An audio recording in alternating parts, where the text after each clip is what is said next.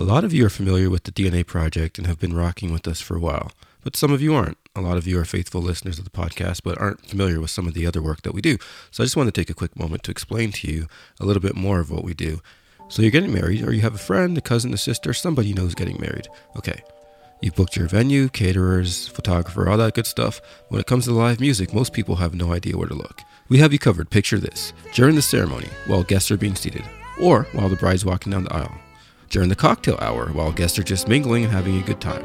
Don't forget about dinner music, that's very important to set the mood while guests eat. And we definitely can't forget the party. Let's get the party started right now with the DNA Project. www.thednaproject.ca for more information.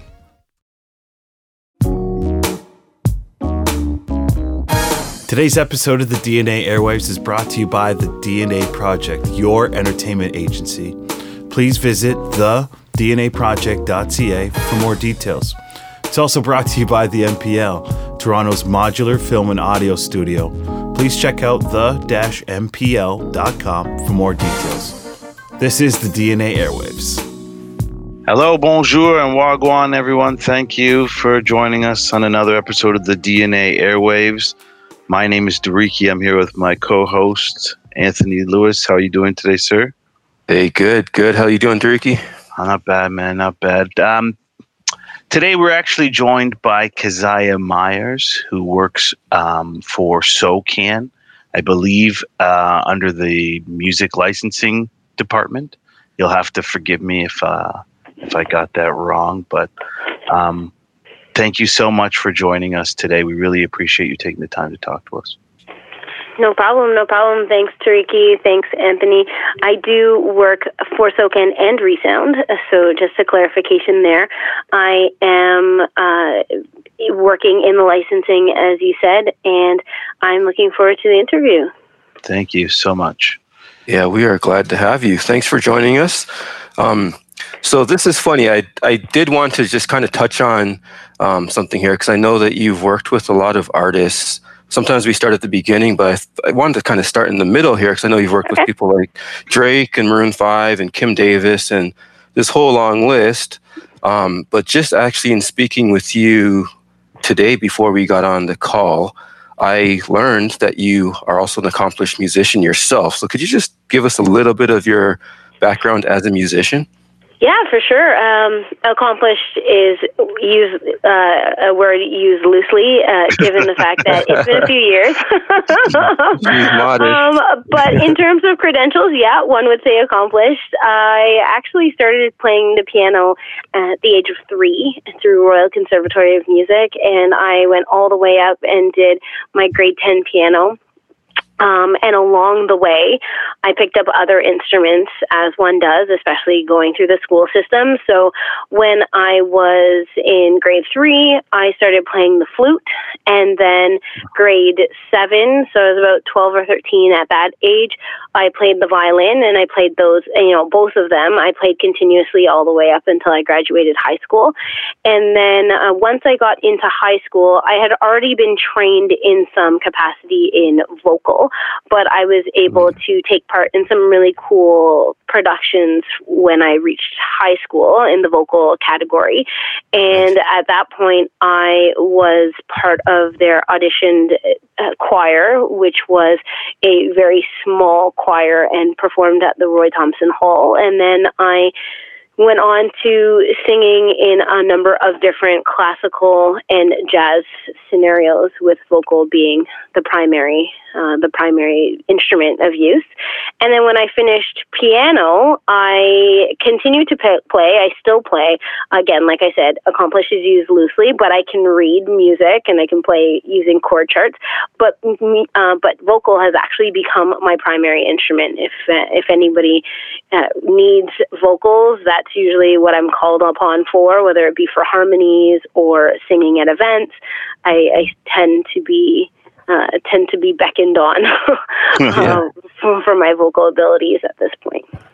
When's the last time you were beckoned?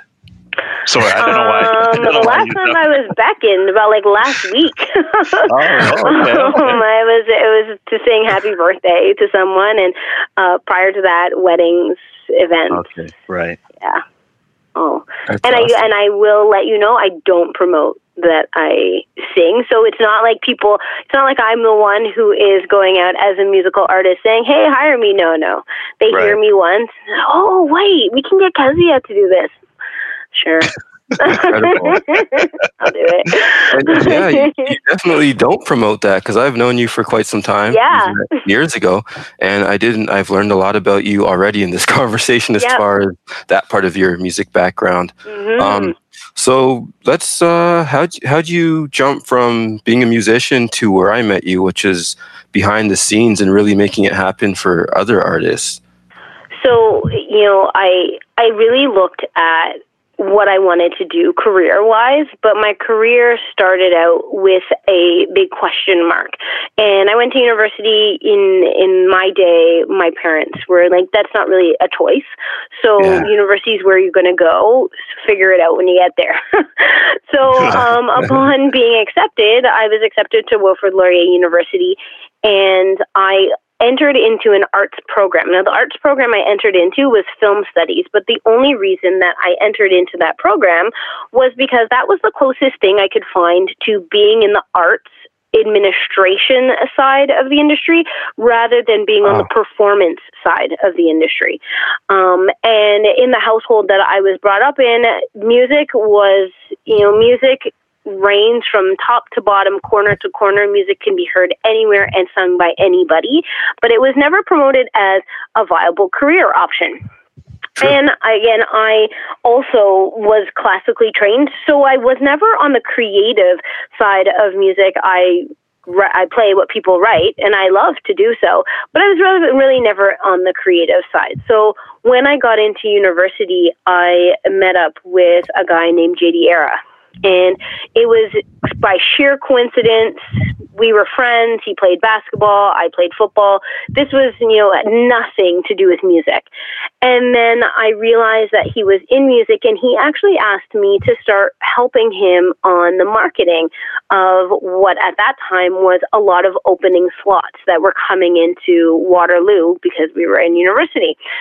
So I remember the first scenario where I was asked to create marketing content for his opening up for Nas. And so I did that in the form of tickets, I put his logos on it, I just got creative. And Mhm. once that uh, once I had that experience, he and I became really close friends. He was at that time mentoring Drake and um, teaching him how to, or yeah, mentoring him on how to flow through rap. He was working with Boi-1da. He was working with everybody at the time. And because we became close friends, we also were hanging out in the same peer group. So slowly eh, but surely, all of the others, Rich Kidd, Kim Davis, Bishop Brigante, Ken Masters, all of these guys were living, well, not living, they were coming to Waterloo, but we were living in the house and they were just coming to hang out. So I was surrounded by all of these really talented people. And a lot of them were asking, Hey, I want a grant. How do you do this? And so I would just at that point take my opportunity to learn about the grant system in Canada, learn about the marketing in music, learn about all of these different facets within the industry. Mhm. And that's really where I opened my eyes to a career that was in the music industry without being a performer. And my goal from then until this very moment was always to help. If I can help and if I can learn and if I can help you get to where you need to be, then I'm going to do that. Because if we work and play to our strengths, I have the business administration, you have the talent and creative, us together are going to make nothing but success. For sure. That makes perfect sense. Yeah, That's crazy that JD Era is the one that found you. Yeah, Wow. yeah. It's crazy. What, when's the last time you spoke to him? Um, a week or two ago, maybe. Oh, okay, okay. Like we've Yeah. we've maintained a. I I can't. I went to see. He just toured, um, and he. I, I saw him at that show, and then he's come to visit at SOCAN. He was at my wedding. Like we are, we brother and sister. Him, Johnny Rocks. We all lived together, actually. Oh, okay, okay. That's Mhm. dope. So, Wow, incredible. So, yes, I mean, you've had a, yeah, I'm so interested in your story just because you seem to have you made so many connections and played a role in not only in so many um, careers, different artists, but also different aspects of the industry.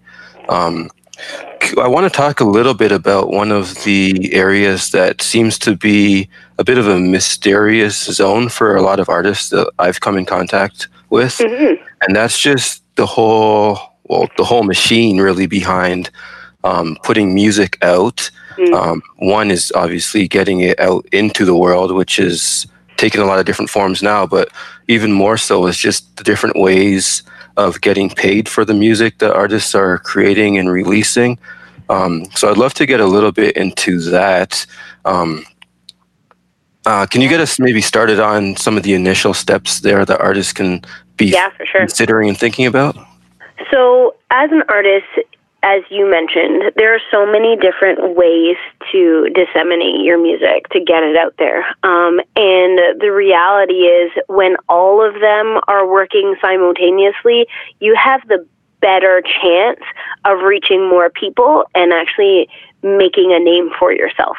And that sounds really daunting because it is.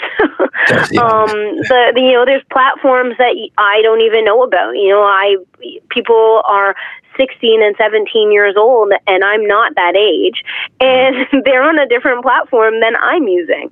And then there's my parents' age who might maybe stuck in the Facebook zone. So the mm. the ways that I think about releasing music are always in terms of a strategy. Sit down with yourself for a second and it's going to take you definitely longer than that one second to really think about where you want your music to be heard or platforms where you listen to music.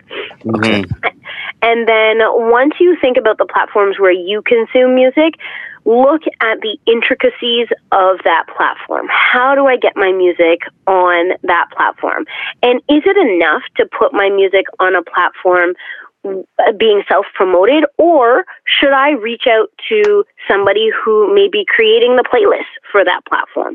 Should I reach out to a DJ who is going to be spinning on a platform that I listen to? So I'll give you an example. Let's take traditional radio, for instance. Your favorite station you hear and you hear all the music that's playing on the regular rotation. Well, right. in order for you to honestly be on regular rotation, you would have to have either an in or a radio promoter.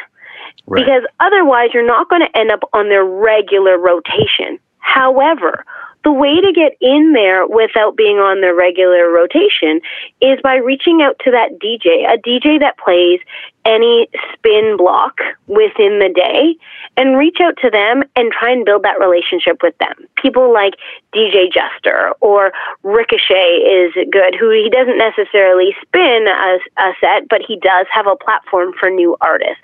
Um, right. People like starting from scratch. If you reach out to these people and you send them a song, what they can do is they can use that song and the platform that they have, like traditional radio, as their testing ground. So when they're doing their mix, they can throw your song into the mix. If it's well received both by them and by the people who are listening, you have more, there's more of an opportunity for you to end up on that regular rotation. Got it. So that's that's one example. You know, of course, there is Spotify. Spotify is a similar method. You know, yes, you're going to put your music on Spotify, self-promoted, but if you can find people within the industry who know others who are making playlists then like Erin Ashley, for instance, she does playlists for YouTube. With her doing playlists for YouTube on R&B or Amanda Parris over at CBC, building relationships with these people that are genuine because nothing is worse than an ingenuine in connection within the music industry because we can see right. right, through it.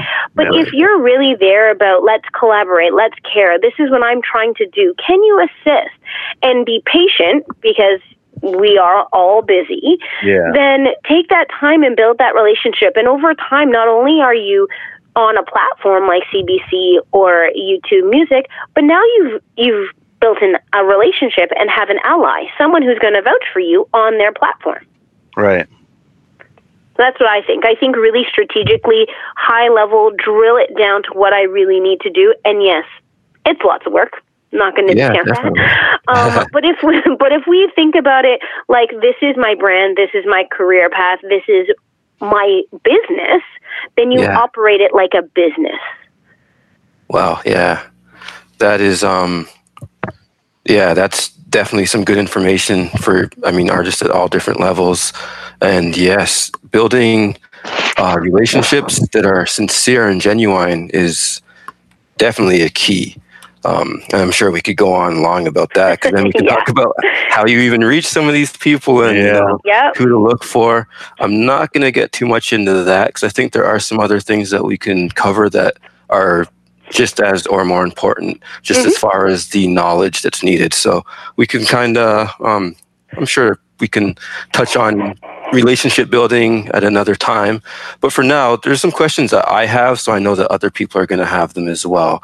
Um, now, I've heard of these three sort of distinctions or management um, over recorded work. And I don't know if they're distinctions really or categories, but we have, for example, the songwriter, we have the publisher, and then administration. And they're terms that kind of come up a lot. I don't know that people necessarily understand um, what the role of each or where they might even fit into each or what they need to be doing. Can you kind of give us an overview of those three? Of course. So a songwriter is a songwriter, and I'm actually going to change that if I can to a creator because a songwriter is typically thought of as the person who writes the lyrics. However, just as important is the producer. Mm. Okay. Um, so if we say creator, that's anybody who's part of the creative process. That intellectual property of an idea within your head that you put on a piece of paper in the form of lyrics or you lay down in the studio in the form of production, these are what creators are. And those creators are part of the, you know are the base of any song that you hear. Even if they are not the artist that's singing it there's a songwriter behind that artist. You know rihanna is a good example. You know she's not the one who's writing most of her music. She has a songwriting team many of which of that team comes from canada. And these songwriters are paid through royalties because their copyright or their intellectual property is licensed and they are receiving a royalty from it. So that's a creator, that's a songwriter or producer, or anybody who takes part in the initial the initial creation of that song. Gotcha. Um, and then you have a publisher. So the areas where you hear the word publisher often would be again in that songwriting or creator circle. And the publisher is actually your representation. It is the similar scenario to having a mm, recording artist and a record label. This representation of the publisher is the one who takes care of your catalog, everything that you're writing, and recognizes that in order for you to get paid for your writing, somebody else has to release this song. So if I write a song or I produce a song and I am represented by a publisher, then that publisher is my management essentially and says, oh, you know what? Beyonce is releasing an album. Ed Sheeran is releasing an album. Can we have this song? They would pitch your song to these particular artists. And once the artist records that song, again, now we've activated a royalty that you're going to get paid for. Mm. So that's where the publisher comes in.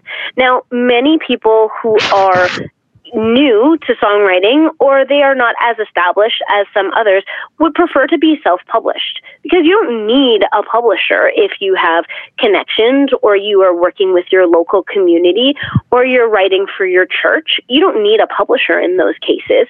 But a publisher as you have more to handle more on your plate more demands a publisher becomes beneficial because they're able to take that over. Now publishers of course will have their own cut and when it comes to administration, as you specified, um, we have companies like SOCAN, which is a performing rights organization, and they have members at SOCAN, and those members include publishers.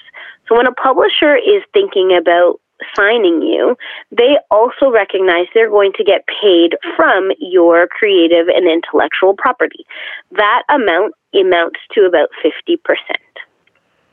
Wow. So Okay. if yeah, so if we look at a song, a song in total in Canada, and I'm only going to speak to Canadian royalties and copyright because the the states is a little bit different, and I don't want people to be confused. But in Canada, you have a whole, and the whole is hundred percent. That is a song. Now, if you have a songwriter and a producer, so one producer, one songwriter, then we're going to say that of that song, 50% will go to the songwriter and 50% of the royalty will go to the producer. If both are represented by publishers, then 50% of that intellectual property still goes to either, but the publisher takes 50% of each half. So if if songwriter is represented by a publisher, yes, technically on paper, they wrote the lyrics. However, the publisher is going to take half of their earnings. So when it really looks, uh, when we look at the royalty distribution, you'll see publisher A with songwriter. Publisher A will get 25%. Songwriter will get 25%. Then we'll see publisher B, who represents the producer, gets 25%, and producer gets 25%. Wow. Oh, okay. that make sense? Yeah, that does make sense. So Yeah. It, it does get a little bit confusing, especially because this is not a visual platform. So, you know, there's no pie to cut up. But Yeah. um, yes, your your your publisher does uh, typically take 50%. Wow. Okay. Um, and now I just want to just expand on that a little bit. Um, so now we have these different platforms. I think you mentioned one of them earlier, Spotify. Um, so I guess I'm just really trying to see and hopefully you can highlight the difference between going through one of these online platforms versus traditional radio. Are there some major differences as far as payouts go? In terms of payouts, I mean, I'm hoping, I truly am hoping to see a change in terms of payouts because right now, as it's licensed, the the music platforms online, as far as I'm concerned, are not being um, are not responsible for enough in terms of their license fees. And streaming is becoming the way of listening, but yet the streaming services aren't paying as high of a percentage of license fees as would seem would seem applicable. Um, given that again that platform is being so u- widely used. Um, at this current moment, 2.99% of a music services platform is what they pay. So their annual revenue, 2.99% of that annual revenue in Canada is taken as their license fee. So they pay that to SOCAN. SOCAN then takes that 2.99% and it's distributed amongst all of the songwriters and composers and producers that have taken part in anything on Spotify as a platform. So that's that's the about three percent. Whereas if you're looking at the platform itself, Spotify is making a lot of money. So, So they're making ninety-seven percent. How did they Yeah. get away with that? Like, I mean, it's crippling the create. I'm really sorry to jump in. no, no, go ahead. but they're, it sounds to me that they're really crippling, crippling a revenue stream for artists that desperately depend on, you know, that type of royalty or money coming in. Where did they come up with that number? Why is it so low? Do you have any insight on that? I do. Uh, the number is actually not created by the those platforms. However, it is argued by those platforms, and you can have a debate legally when uh, the Copyright Board of Canada sets a rate. So basically, what happens is the Copyright Board of Canada sets a rate where whenever that was, um, and it does predate me being in the copyright world, but that rate was set, and then once the rate is set they can appeal basically and go to court and say we don't think that we should be paying more than 2.99% or it may have been at 1.29% and they and SOCAN would say, well, let's get it to 5%, and they meet somewhere in the middle. So Right. there is a uh, a conversation, and it is mandated by the Copyright Board of Canada, which actually ends up being the one with the gavel to say this is what is set. Um, now, what SOCAN does is they have what we call agreements, and in those agreements, we are able to change that percentage. But if when I say change the percentage, it has to be on par with what the Copyright Board of Canada has because everybody knows what the Copyright Board of Canada rate is. So it can't be 10% when Copyright Board is 2.99%. Right. Got Right? you. Yeah. Um, it is crippling. It will be really nice to see um, a change, especially during COVID 19, where the dependency of music for both the livelihood of creators and the listener is both on this same platform.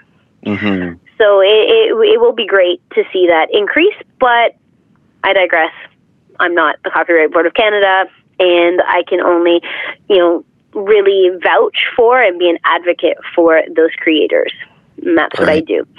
Um, but when it comes to, so your payouts are actually going to be smaller when looking at a platform like Spotify. And per spin on Spotify, the average spin is about 0.0084 Oh, cents.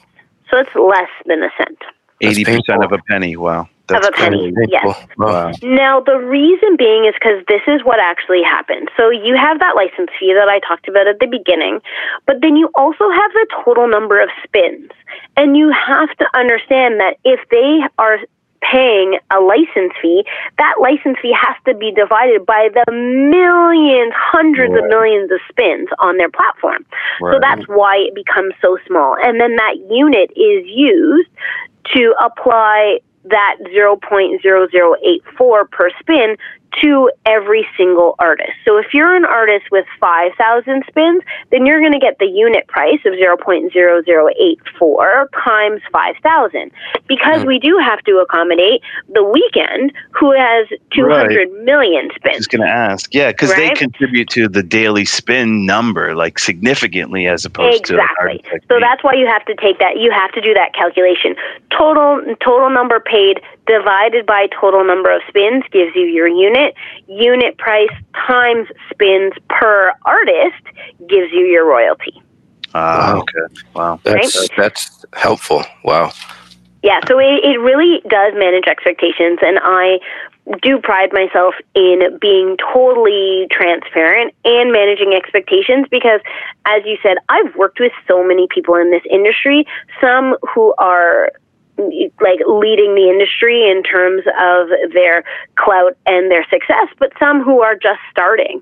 And I don't ever want someone who's just starting to think that they're going to be in a position that is eh, blown out of proportion because of what they see on TV or what they hear or you know what they hear in terms of royalties.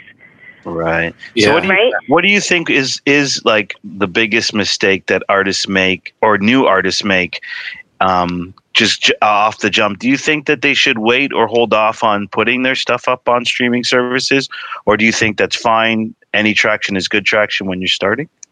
I would say any traction is good traction because, like I said, if all of these platforms have your music on them simultaneously, it gives people an, a place to go. As long as you're not paying for for putting your music on a particular platform. But it doesn't hurt to have all of your music on all these platforms because once you're on all of these platforms, you can direct anybody you're talking to to any one of these platforms. Mhm. Plus, take into account your traditional radio, which still is one of the most actively used platforms for people, even though Spotify and Apple Music and YouTube Music exist, right? Right. True. So if you can uh, do everything all at once, and sometimes people ask, well, what should I do? Should I focus on my live performance? Should I focus on connections? Should I Yeah. focus on the, you know, disseminating, disseminating my music through these audio platforms? The answer is do it all Okay.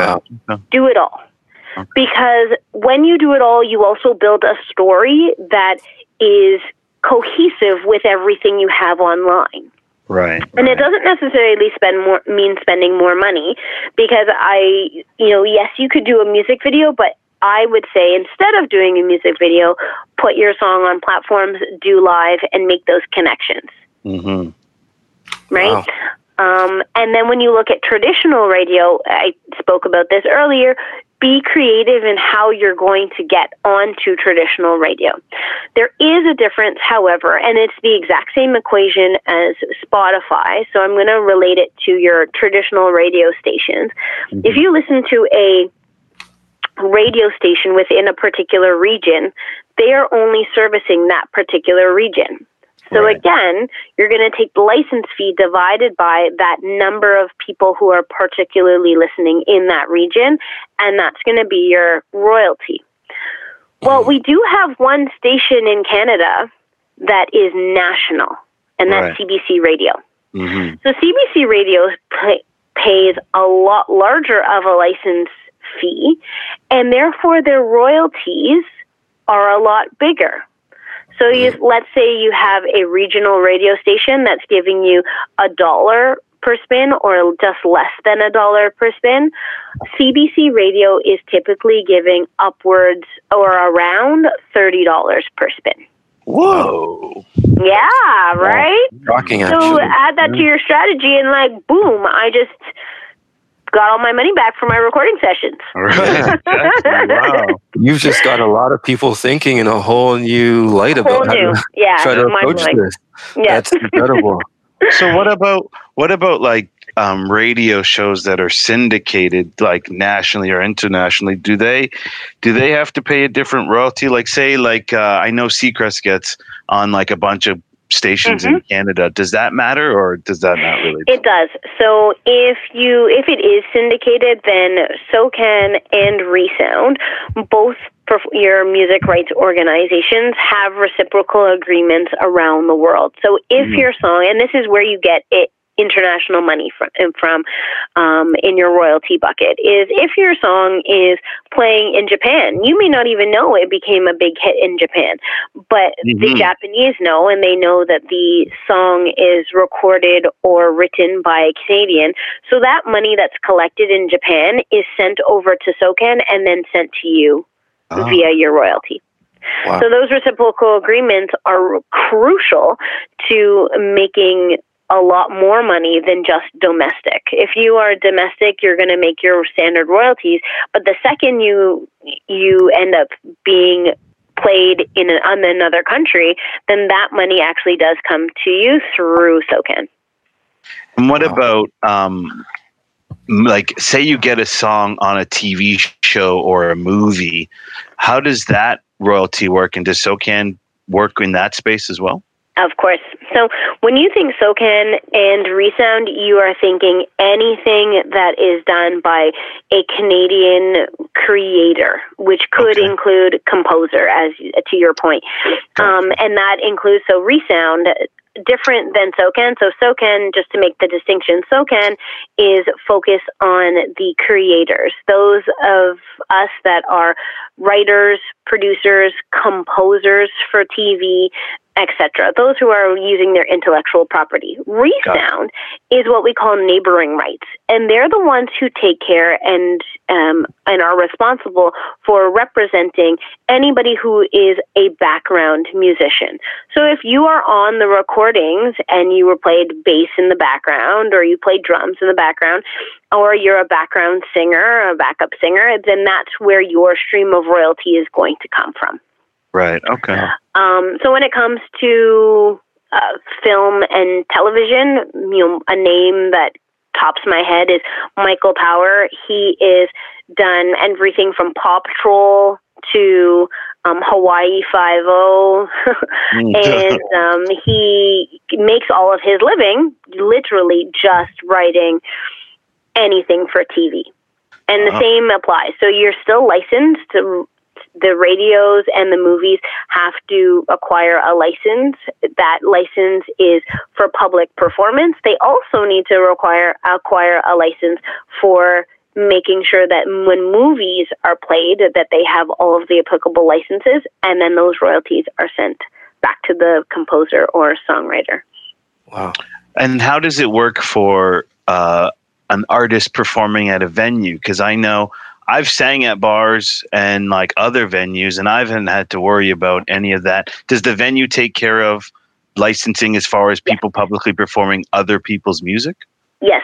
So the venue, if they are properly licensed and they are um, not operating um, against the copyright board and the ca- copyright law, then they actually, as a venue, pay a license fee. So let's take your local bar. Your local bar pays a license fee to SOCAN. That license fee, and, and Re:Sound actually. And so mm-hmm. that license fee is based on the music usage. If you are singing as a live musician, that's one license fee, and that's different, and the rates are different than if you were playing at a concert, for instance. Right. Okay. And then what they do, or what SOCAN does, is we have a census that's done by Nielsen, and I'm sure you know of Nielsen. They're the Yeah. ones, Billboard Canada, all them, you know, they're the data company. Mhm. And uh, Nielsen actually has sensors that are placed in different metropolis areas to pick up the the most popular music that's playing. So that, and we do a, what we call a census over 21 days.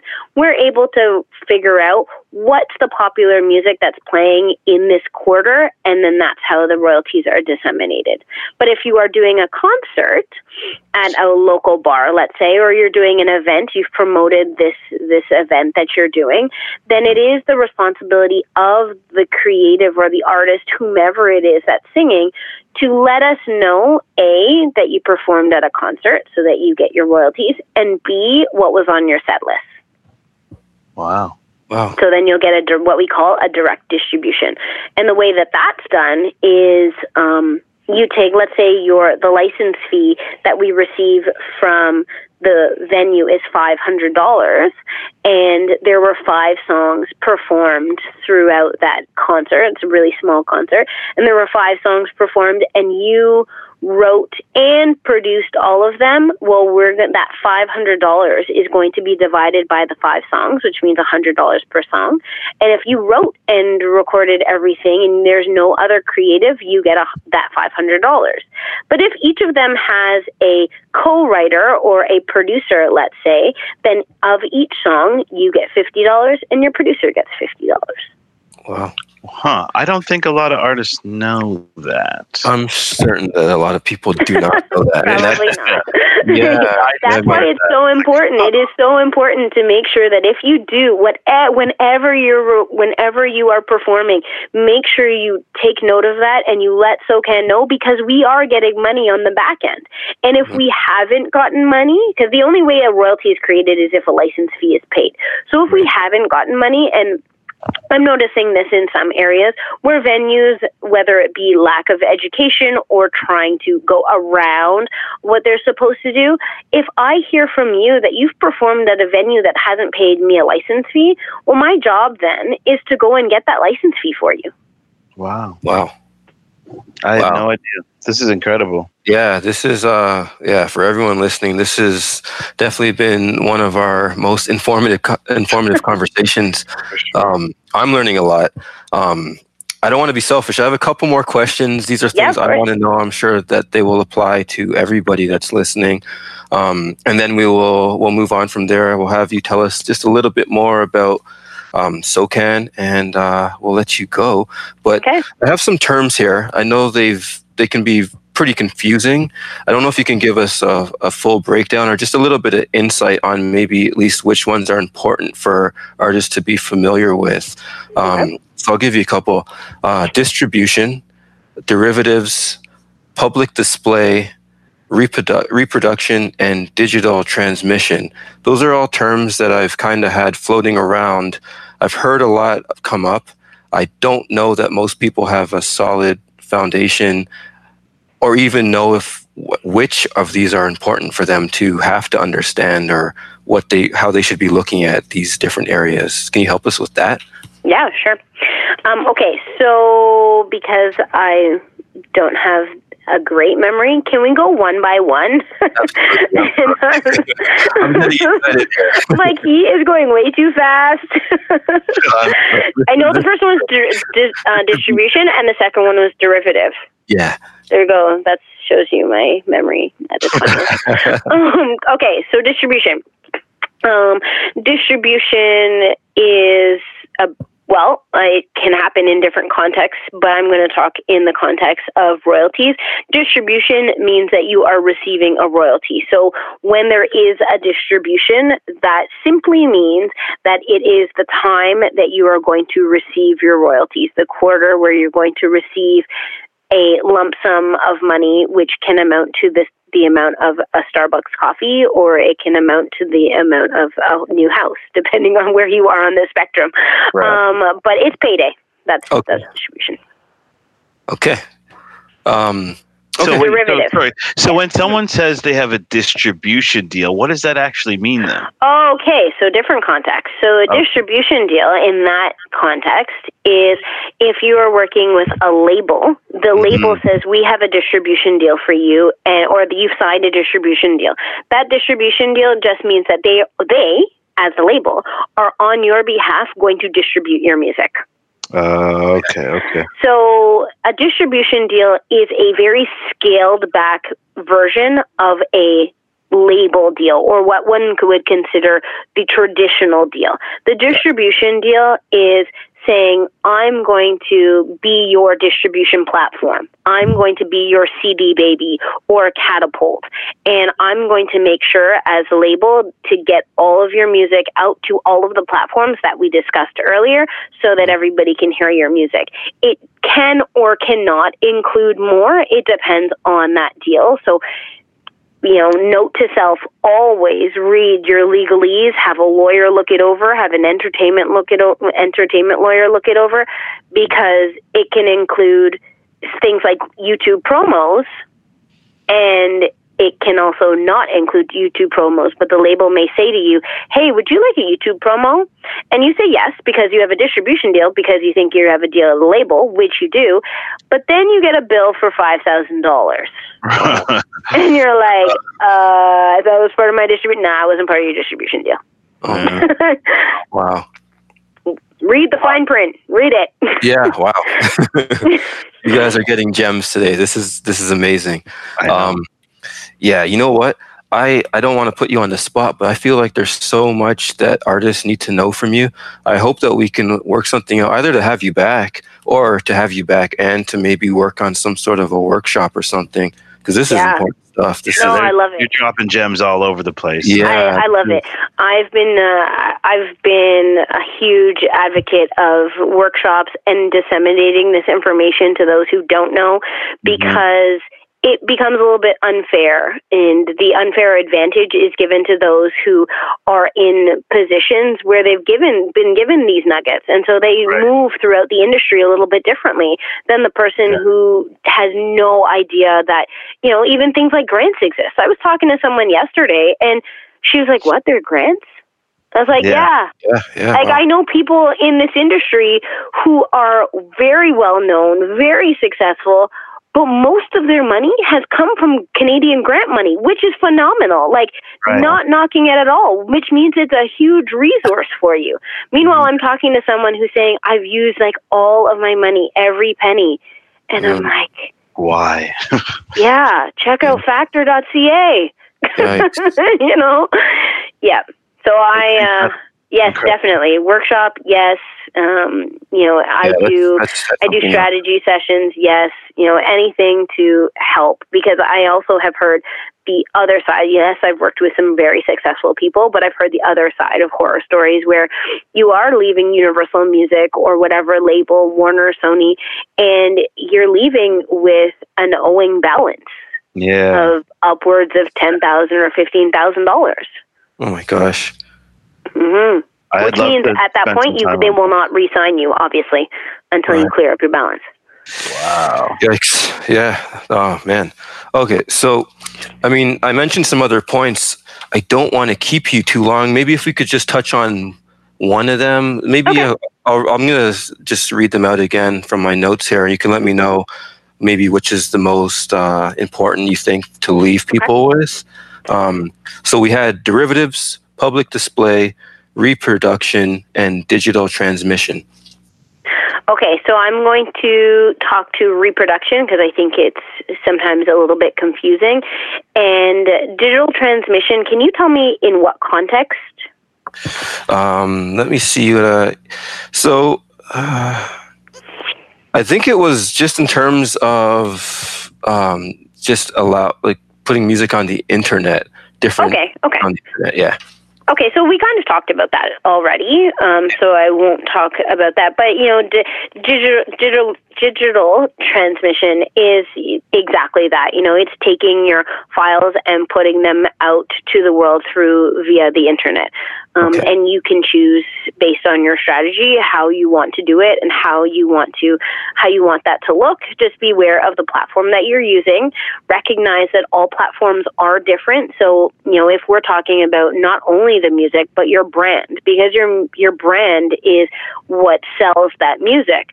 Well, if you're looking at Facebook, Facebook is a different platform than Instagram. So when you take your Instagram and you write a small bit about, you know, just maybe a statement about the picture or the video or whatever you've put on that platform, that shouldn't be put on Facebook because those two, the people who are receiving the information from Facebook are different in terms of what they're looking for. So if I was to put something, an example would be if I was to put something on Instagram and it says, check out my new song then that's Instagram because it's short, it's sweet, it's Instagram is a more instantaneous platform. Mhm. Facebook, however, if you wanted to, you could tell more of a story. I'm putting out my new song, really hope you enjoy it. This is these are the people who were involved. This is my inspiration. People are more likely to read that on Facebook than they are Instagram. That makes sense. Wow. Okay. Yeah. Yeah. Sense? That does. Yes. I think artists, every artist should probably, before they even decide on what they do, and I know a lot of artists don't do this, but you have opened my eyes, and I hope it's opened artists' eyes before you even go on the internet to send on any platform. You really need to sit down and strategize. Yeah. the same way you would with a business, you are the business. You're not a businessman, you're a businessman. Yeah. Oh, there we are. Yes, I mean- quoting my face. So I think if more We're We're born on the same day, just saying, just saying. Wow. Yeah, really? Yeah. Okay.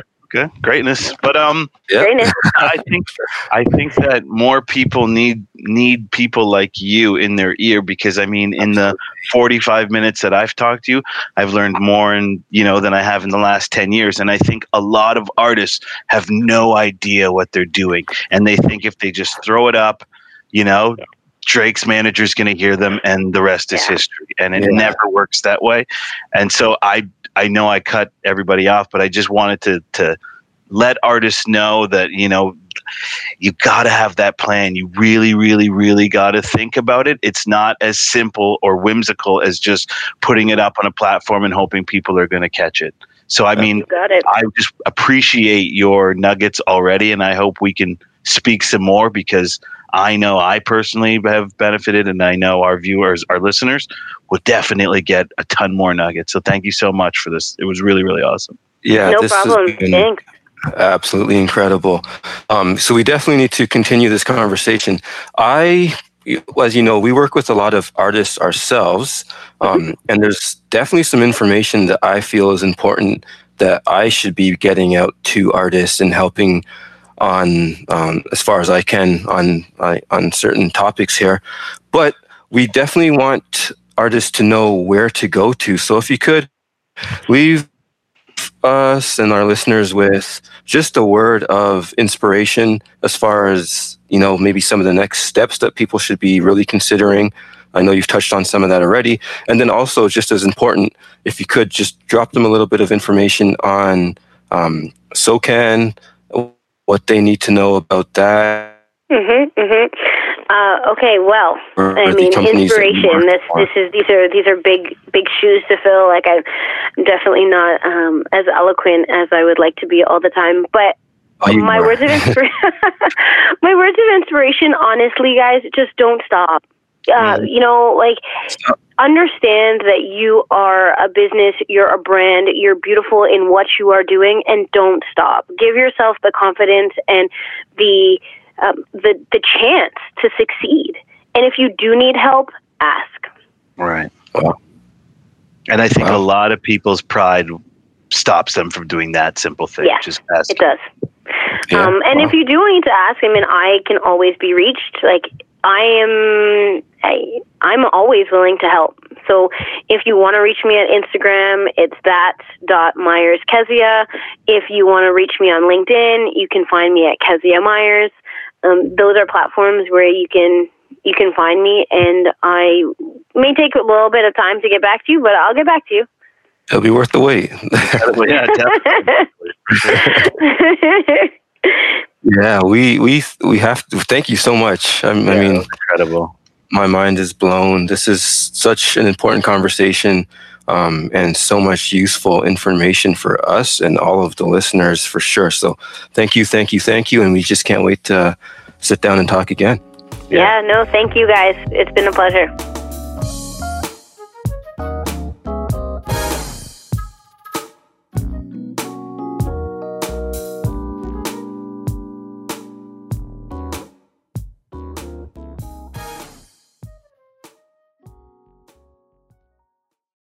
As a podcaster, you know that great content is only half the battle.